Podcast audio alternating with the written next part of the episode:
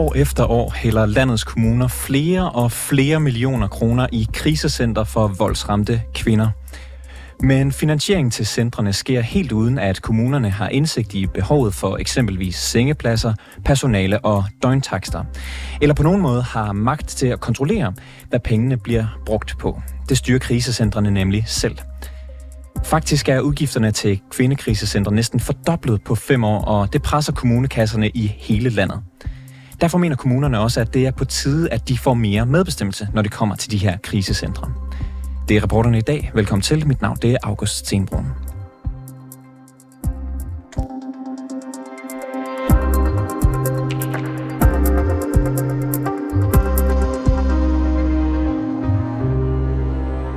Kommunerne de er forpligtet til at betale de her krisecentres regninger, uden at kunne påvirke dem. Og i Aalborg Kommune der er udgifterne næsten fordoblet på 3 år.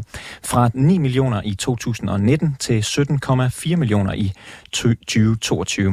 Og det presser økonomien. Nuuradiin Hussein, rådmand for job og velfærd i Aalborg Kommune. Velkommen til. Wow. Du mener, at de regler, vi har i dag, gør det svært for jer som kommune at følge det reelle behov ude på krisecentrene. Kan du uddybe, hvordan? Jamen altså det handler om, det er jo, at vi har på det her område noget, det vi kalder selvhenvenderprincippet. Det vil sige, at der er jo den enkelte forstander, der ligesom beslutter, hvem der skal have ophold og hvor lang tid de skal opholde sig. Lokalt her i Aalborg har vi rigtig godt samarbejde med krisecentret Aalborg, men vi ved jo også, at der er nogle private leverandører på det her område, som opererer andre steder i Aalborg Kommune, og som også sender regning til os, som vi blot skal betale. Så derfor er der jo behov for, at samarbejdet ligesom bliver tydeligere og bedre og tættere efter min mening. Hvad er det for nogle bekymringer, du har ved, at I som kommune nærmest ikke har nogen indflydelse på de her krisecentre? Jamen, som udgangspunkt, så synes jeg jo, at det vi kan se, det er jo, at der er en vækst, både i forhold til de antal kvinder, der går brug af de her krisecenter, og det synes vi jo er alt andet lige rigtig, rigtig godt og positivt, at der er flere, der går brug af de her tilbud. Omvendt så kan vi så sige, at økonomien også er i voldsom vækst. Vi er som kommune gået fra at have 9 millioner kroner for 4 år siden til, at vi bruger over 17 millioner kroner på det her område i dag. Og i og med, at kommunerne er under voldsomme økonomiske pres, så når vi ser en udgiftsstigning af den her karakter, så er vi nødt til at finde ud af, hvordan er det, så vi kan blive bedre til at styre det her område. Og der er der ikke ret mange, værktøjer i værktøjskassen til, at vi kan regulere det her område. Og derfor har vi brug for, at staten også giver os nogle muligheder i forhold til at kunne være tættere på krisecentrene på samme måde, som vi også ønsker at være tættere på herberg og andre tilbud, der bruges i forhold til udsatte borgere inden for servicelovens paragraf 110. Ja. Er den her stigning, man har set i udgifterne, har den ligesom fulgt med, hvor mange kvinder, der bliver hjulpet? Jamen altså på landsplan, så kan vi så sige, at der er flere og flere, der kvinder, der søger hjælp, der henvender sig til krisecenter, og det er samme billede, der går så gældende her i Aalborg. Og det, som sagt, det synes jeg jo er positivt, at der er flere, der går brug af de her tilbud og henvender sig, og oftest så er der jo, så skyldes det jo vold i hjemmet, vold i nære familiemedlem, og derfor, er det jo godt, at vi har et tilbud, som kvinderne kan henvende sig til døgnet rundt og kan få hjælp hos. Men vi kan også se, at der er flere kvinder, eller der er nogle af de her personer, der opholder sig på de her krisecenter længere tid, end det er måske, der er behov for.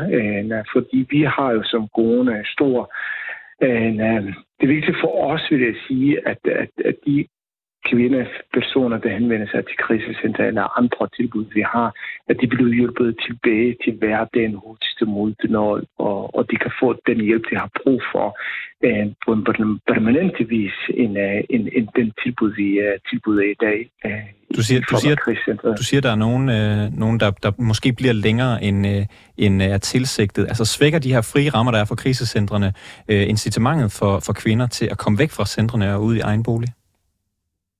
det skal de have igen, synes du? Altså om de her frie rammer, hvor kan man sige, at I ikke har noget opsyn, I har ikke nogen medbestemmelse fra kommunens side, betyder det, at der er et større incitament for, at kvinderne de bliver på centrene og ikke kommer ud i egen bolig? Jeg tænker ikke nødvendigvis, at det er kvinderne, der ønsker at være der længere tid, end det er nødvendigt, men det er mere i forhold til de tilbud, vi kan stille til rådighed for dem, der er vigtigt. Og det er her, der er vigtigt, at krisecentrene og kommunerne har tæt og forpligtende samarbejde til hinanden og med hinanden, således at når kvinderne de kommer ind og søger hjælp og får et ophold og får den hjælp, de har brug for i den akutte situation, at vi så også som kommune bliver involveret og får hjulpet de her kvinder hurtigst muligt og bedst muligt i forhold til deres hverdag. Og vi skal også huske på, at mange gange så er der også børn, der flytter med på de her krisecenter. Børn, som også har brug for en stabil hverdag og har brug for en forudsigelig hverdag. Og derfor er det vigtigt, at de ikke skal afholde sig længere, end det er nødvendigt. Og derfor er det behov for, at kommunerne... Og det har jo så blandt andet det med, at kvinderne bliver der længe, har jo været med til at øge udgifterne. Du taler om en fordobling i Aalborg Kommunes udgifter til det her område. Hvad har det haft af konsekvenser for resten af økonomien i Aalborg Kommune? Jamen, det er som sagt, at der er en pres på økonomien over hele linjen med kommunerne under et. Jeg vil da sige, at lokalt her i Aalborg Kommune kan vi sige, at der er pres på økonomien. Og det er klart, når udgiften stiger et sted, så kan vi kun... så er vi nødt til at skære et andet sted for at kunne lukke det mere udgift, der opstår blandt andet her i krisecenterområdet. Så hvor bliver der sparet? Jamen så skal du spare sig andre steder. Det er jo det, der er altid de politiske diskussioner i forhold til, om det er så penge, der skal gå fra de ældre, fra skole, fra udsatte, andre udsatte borgere osv. Og det er jo noget af de ting, der er svært, og derfor jeg synes, det er vigtigt, at vi i hvert fald er opsøgende i forhold til, hvordan vi kan bruge pengene på klogt og smartere, og hvordan kan vi forebygge problemerne, sådan at de kan undgå, at udgifterne på det her område bliver ved med at stige. Og hvordan kan man så det? Altså, hvad kan man gøre for at bremse udgifterne og skabe mere gennemsigtighed til de her centre? Jamen altså, det jeg i hvert fald er optaget af, det er, at vi har brug for, at ligesom vi har en lokal krisecenter i Aalborg, som faktisk ligger langt under. Og hvis man kigger på gennemsnitlige ophold af kvinder i Aalborg i sammenligning med andre kommuner i landet. Og der kan vi se, at noget af de ting, som i hvert fald kan lykkes, det er at have det her tætte dialog og samarbejde, men også fælles ønsker om, at vi skal have kvinder og deres børn hurtigere videre fra krisecentrene og hjem, tage overhovedet tilbage til hverdagen, og også hjælpe børnene med at give dem en forudsigelig og stabil hverdag. Og det er et fælles mål, og det skal være et fælles mål, og det skal være det, vi ligesom skal samarbejde meget tættere med hinanden om. Skal der være, hvad kan man sige, snævre rammer for, hvordan de her krisecenter arbejder? Men altså, jeg skal ikke kunne sige, hvad det er for nogle styringsmodeller og metoder, der kan inkorporeres i forhold til det samarbejde, vi har i dag. Men jeg mener jo, at når nu vi kan se, at udgiften er stigende, så er der i hvert fald plads til, at vi kan genbesøge den model, vi har på det her område, og hvordan vi i fællesskabet kan sikre, at vi kan blive bedre til at styre økonomien, men også kan hjælpe kvinderne bedst muligt måde. Og hvordan skal I være med til at styre økonomien? Jamen, det er jo blandt andet, at vi har som kommune blandt andet, altså jeg ved godt, det er ikke alle kommuner, der har den mulighed, men Aalborg Kommune, der har vi jo boliger, faktisk relativt, vi kan skaffe relativt hurtigt boliger til de her kvinder og deres børn, og derfor er det jo vigtigt, at de er på banen lige så snart, at der er nogen, der henvender sig til krisecentrene, at vores faglige medarbejdere, de bliver involveret i processen. Og I vil så gerne have, at kommunen bliver mere involveret i processen. Har du ikke tillid til, at krisecentrene kan klare de her opgaver selv? Jamen, det har jeg som udgangspunkt, ja. Men vi kan også se, at udgiften på det her område er stigende. Og derfor er det, mener jeg jo, at vi bliver nødt til at vende enhver sten i forhold til at undersøge, hvordan er det, er der et område, vi kan gøre det bedre, vi kan gøre det smartere og klogere? Det tænker jeg faktisk er sundt fornuft, og at vi genbesøger de her beslutninger og måder, vi samarbejder på i dag. Nuuradiin, jeg håber om, at de kan Nuuradiin Hussein, rådmand for Job og Velfærd i Aalborg Kommune. Tak fordi du var med i programmet. Selv tak. Hej hej. Udgifterne til landets kvindekrisecentre er som sagt fordoblet på bare 5 år. Ifølge tal fra Kommunernes Landsforening, så betalte kommunerne i 2017 samlet set 348 millioner kroner til krisecentrene, mens de i 2022, så er det beløb steget til 647 millioner kroner. Tidligere i dag, der talte jeg med Janet Samuel, der er kontorchef på socialområdet i KL, og som i interviewet, der forklarer hun, hvordan lovgivningen sætter kommunerne ud af spil, og hvad der skal til for, at kommunerne får mere kontrol med de stigende millionudgifter. Det er sådan en der kombination af, at vi kan ikke styre kapaciteten, vi kan ikke styre priserne, vi kan heller ikke styre visitationen. Det sidste ved vi godt, at det kommer vi ikke til at kunne gøre, fordi det rigtige det er, at de her kvinder kan møde op på alle tidspunkter, og at det er et akut behov, de har for hjælp. Men det er heller, altså kommunen kan heller ikke sådan ligesom sige, nu skal du ikke være på kvindekrisecenteret længere. Den udskrivningskompetence, som man kalder den, den ligger også hos ledelsen i kvindekrisecenteret. Så dem, der beslutter, hvornår kvinden ligesom skal videre. Hvad vil I fra KL's side have ændret på det her område? Jamen, altså, vi vil rigtig gerne have, at vi får en bedre mulighed for at styre kapaciteten på området ud fra et overblik over, hvad er det, vi har brug for. Og vi vil også rigtig gerne have mulighed for, at taksterne ikke bare er nogen, man frit fastsætter fra det enkelte tilbuds side, men nogle takster, som er, hvad skal man sige, som ligger på et bestemt niveau, som man har besluttet, eller niveauer, fordi det kan godt være, at der skal være flere niveauer, alt efter hvad det er for en ydelse, man leverer på tilbud, hvor specialiseret man er. Og så vil vi også rigtig gerne have noget større kompetence i forhold til det med, hvornår kvinden og børnene eventuelt også skal videre fra kvindekrisecenter, fordi det ikke er et sted, man skal opholde sig i meget lang tid. Ja. Kan kommunerne sikre sig, at de millioner af kroner, der i stigende grad bliver brugt på krisecentrene, passer forsvarligt med behovet på centrene? Nej, det kan vi ikke, fordi den mulighed har vi ikke. Vi har ikke nogen indsigt i taksten, vi har ikke nogen mulighed for at påvirke kapaciteten på området, så det kan vi ikke.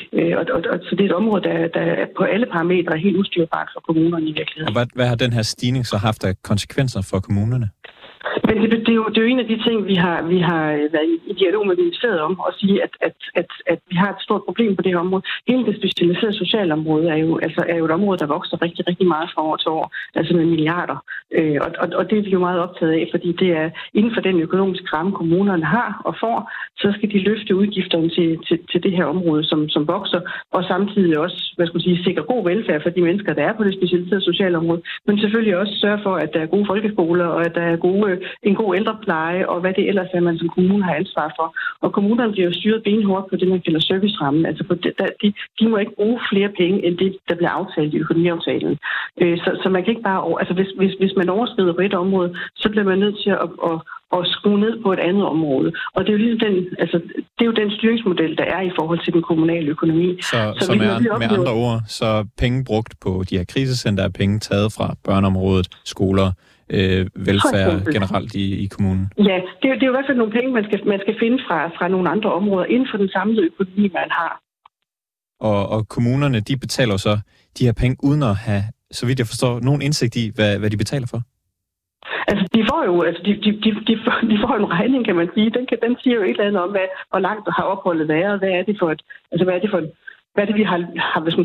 en opgave vi har løst, kan man sige, men kan ikke styre, hvor meget prisen er. De kan ikke styre prisen, de kan ikke styre længden på opholdet. Er der grund til at tro, at de her penge bliver brugt uhensigtsmæssigt ude på krisecentrene? Jamen, det synes jeg er rigtig, rigtig svært at gætte om. Det tror jeg, nogen ville antyde, at det kunne godt være, at der var nogle af priserne, der var sat for højt i virkeligheden i forhold til det, der bliver leveret.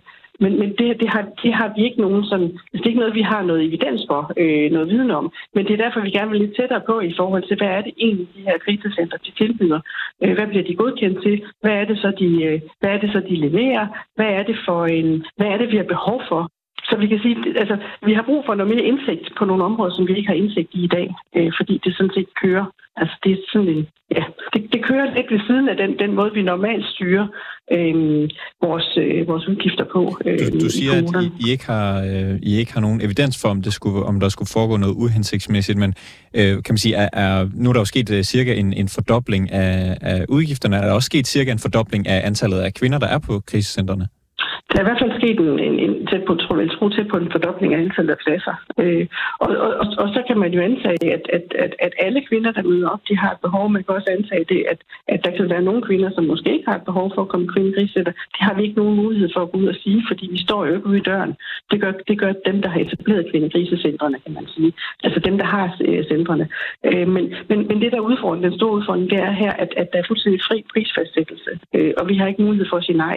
Altså der kommer en regning ind, en borger fra din kommune, som har været på det her kvindekrisecenter, så skal man bare betale, uden at have nogen som helst indflydelse på, hvad er det for noget, der er blevet leveret for de penge, vi så skal betale. Og det er det, der er den store udfordring. Aalborg Kommune, de er jo for eksempel bekymret for, at nogle af de her kvinder, de opholder sig længere på centrene, end hvad der er nødvendigt. Er det noget, I deler i KL, den bekymring? Ja, det er i hvert fald noget, det vi gerne vil kunne komme lidt efter i virkeligheden i forhold til det, jeg sagde med udskrivningsret. Altså i forhold til at have en bedre mulighed for at kunne gå i dialog med dem, der har kvindekrisecentret, dem, der driver kvindekrisecentret, leder kvindekrisecentret, i forhold til, hvornår er den her kvinde klar til at komme ud. Kommunerne har jo så dårlig mulighed for at overvåge de her krisecentre. Er der nogen, der overvåger dem? Eller har de bare frit spil? Altså man kan sige, at socialtilsynet er der jo, kan man sige, i forhold til at godkende dem, i forhold til kvalitetsmodellen, og de er der jo også, altså de skal jo lave en kontrol, eller for eksempel følge op en gang om året, og de kan også derudover følge op, hvis der er et eller andet, de synes, hvis de hører et eller andet om kvindekrisecenter, eller af egen drift tage ud og kigge på dem. Det, igen kan det være et spørgsmål om det er fornødent i virkeligheden i forhold til, at har de så den, altså vil de altid have den daglighed i forhold til at se, at er det lige præcis det, de leverer på det her sted i forhold til de kvindegrupper, de har på stedet, matcher det med den pris, de tager for det. Altså den der med kvalitet og pris kan nok i virkeligheden være svært for Socialtilsynet at vurdere, om det er det rigtige. Så de går ikke ind på den måde og anfægter prisen, men går ind og kigger på, om kvaliteten grundlæggende er, som den skal være. Men prisen er stadigvæk, kan man sige, fastsat af kvindekrisecentret. Har man nogen indikationer på, hvad der ligesom er årsagen til de her stigende udgifter? Jamen, jeg tror, noget af det skyldes, at der er nogen, nogle private aktører, som også kan se, at her er der også en mulighed for at etablere noget inden for det her socialtaglige område, og har gjort det for den vækst, der har været, har i høj grad været private aktører. Og det er ikke, fordi jeg siger, at de leverer en dårligere kvalitet, slet ikke. Men de er i hvert fald kommet ind på markedet med større vægt, hvis man kan kalde det marked. Det lyder grimt, men det er jo reelt set den måde, socialområdet fungerer på, er jo en form for marked. Men de er kommet ind i løbet af de seneste år med og fylder sådan set mere på området.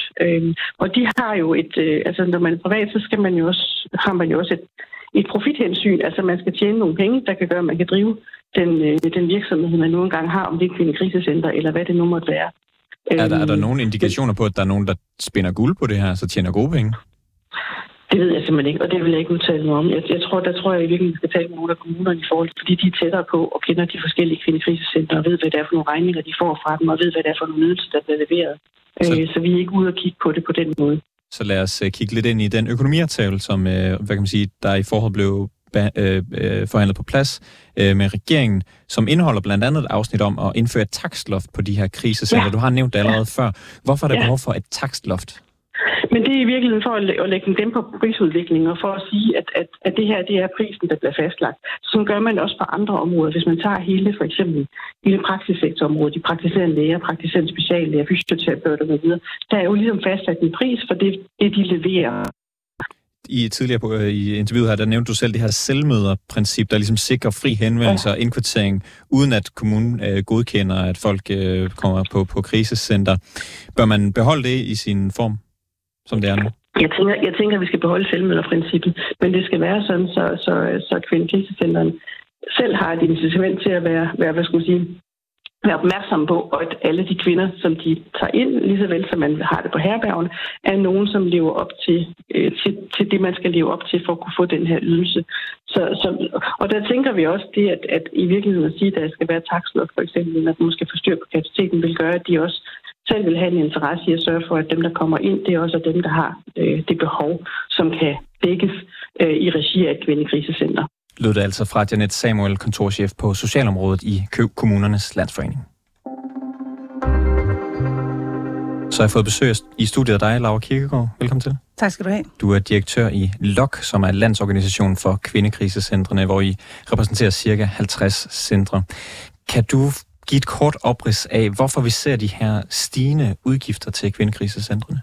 Jamen, det er jo først og fremmest, fordi vi hjælper flere kvinder og deres medfølgende børn ude på krisecentrene. I vores samfund har vi i løbet af de sidste 5-7 år fået stigende opmærksomhed på vold og vold i nære relationer, hvordan man skal nedbryde tabuet omkring dem, hvor man kan få hjælp, og at man har ret til hjælp. Og på den vis er det jo positivt, at vi rent faktisk hjælper flere. Så når, udgifterne er fordoblet ude i kommunerne, hænger det så sammen med, at cirka antallet af kvinder, der bliver hjulpet, er fordoblet? Det svarer sådan cirka overens, ja. Kommunerne, de vil jo gerne have mere indflydelse på de her krisecentre for at kunne kontrollere de stigende udgifter. Det har de jo ikke mulighed for, som reglerne er i dag. Er I enige i, at kommunerne, de skal have medbestemmelse? Jeg vil gerne anerkende, at kommunerne står med en udfordring her, og det gør de på en række områder, på det specialiserede socialområde særligt. Og jeg kan godt forstå, at de har behov for at få en bedre kontrol med deres udgifter. Jeg tror ikke, at takslofter er vejen frem, og det er der forskellige grunde til.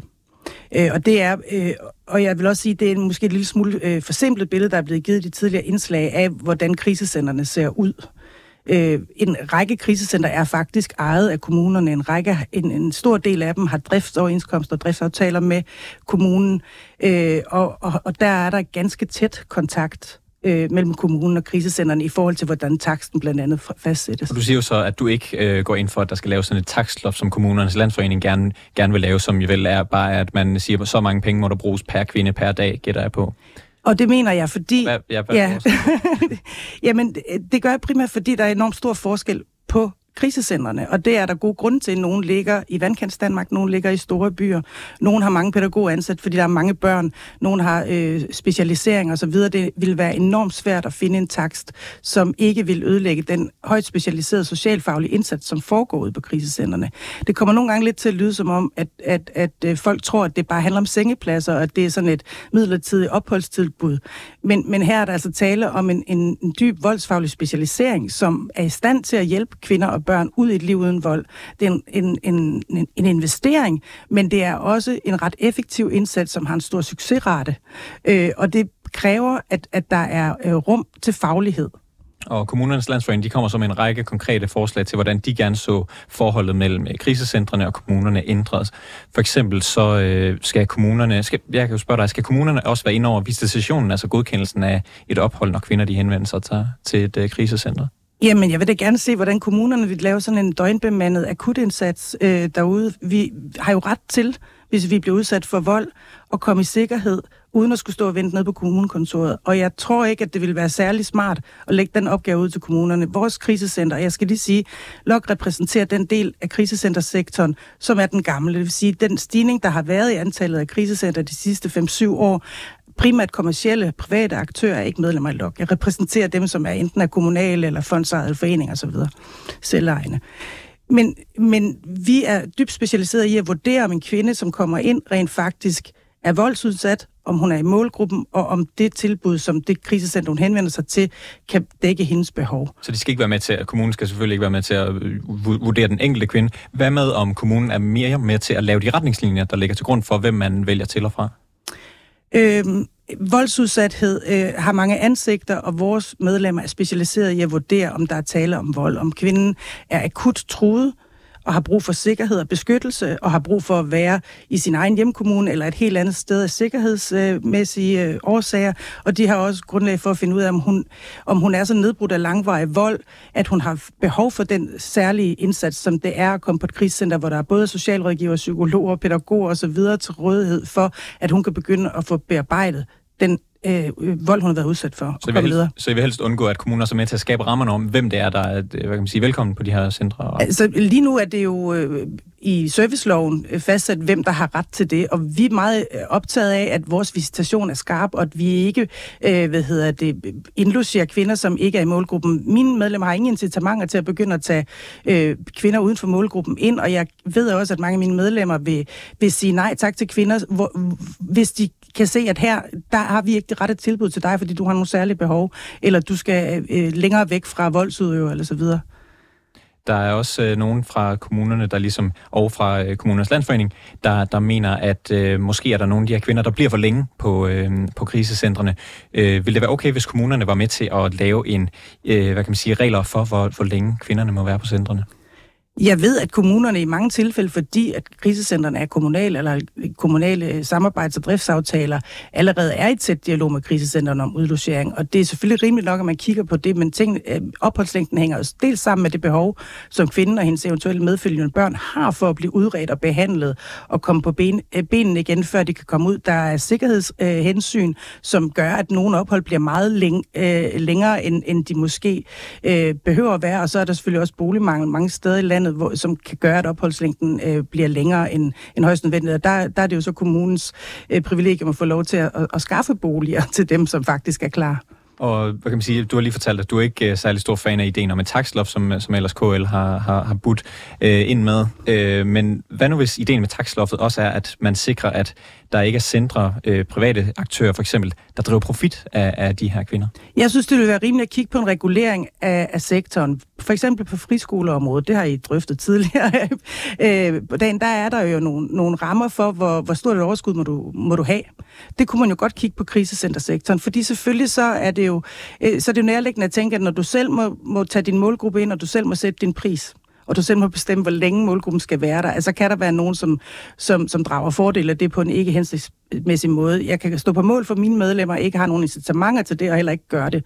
Men jeg skal ikke kunne sige, hvad den anden del af branchen kan gøre med det. Jeg tror nu, at for langt de fleste, at de er i det game, fordi de gerne vil yde en rigtig god voldsfaglig indsats. Så jeg synes, man skal passe på med det her. Det, man kunne kigge på, det var den her kapacitetsstyring, som en af de tidligere deltagere også har været inde på. Kunne man se på en kapacitetsanalyse, hvor er der behov? Vi ser jo tit, at der åbner nye store krisecenter lige som nabo til nogle af de etablerede, og det betyder, at der bliver overkapacitet på begge steder i virkeligheden, og det driver jo taksten op, fordi så har du underbelægning og så videre, og det er jo ikke godt, kan man sige. Så du er med til at lave regulering for eksempel, hvor meget profit man kan lave, og så er du med på at måske kigge på kapacitet, hvor skal man fordele kapaciteten rundt omkring i landet blandt andet. Det er du sikkert med til at give medbestemmelse til kommunerne. Ja, jeg vil sige, at tilsynet har jo sådan set en del af den her rolle. Det er jo sådan set dem, som har bemyndigelse til at måske skal styrke i deres tilsyn og deres mandat til også at gå ind og kigge på de krisecenters takster, hvor man kan have anledning til at tro, at der bliver trukket for meget ud. Og hvad kan man sige, det kan jo være, at politikerne de gerne vil gå videre end det, de gerne vil tage mere magt over krisecentrene, for eksempel lave takstlofter, for eksempel og bestemme andre ting om for eksempel, hvilke mennesker, der har adgang til det, og hvem der ikke har. Så håber jeg virkelig, at de inviterer LOKK med ind i den debat, fordi jeg tror, at den kunne have gavn af at blive befrugtet med lidt mere detaljeret data om, hvad det er for en sektor, vi kigger på. Hvad risikerer man, hvis det bare er politikerne, der bestemmer det, eller kommunerne, der bestemmer det hele? Jeg er bange for, at man ikke har blik for den store variation, der er i krisecenternes størrelse, geografi, historie, antal af frivillige, specialisering og så videre, og laver nogle lidt for forsimplede niveauer, som vil gøre, at det bliver rigtig, rigtig svært at levere den virkelig vigtige kerneydelse, som vores medlemmer de gør hver dag. Laura Kirkegaard, direktør i LOKK, som er Landsorganisation for Kvindekrisecenter. Tak fordi du var med i programmet. Selv tak. Og det var også alt for reporterne i denne omgang. Tak fordi du lyttede med. Har du noget, som vi skal undersøge, eller ris eller ros til programmet, så kan du altid skrive til os på reporterne@247.dk. Programmet i dag, det var sat sammen af Razan El-Nakieb, produceret af Mille Ørsted, der også er redaktør, og mit navn, det er August Stenbroen.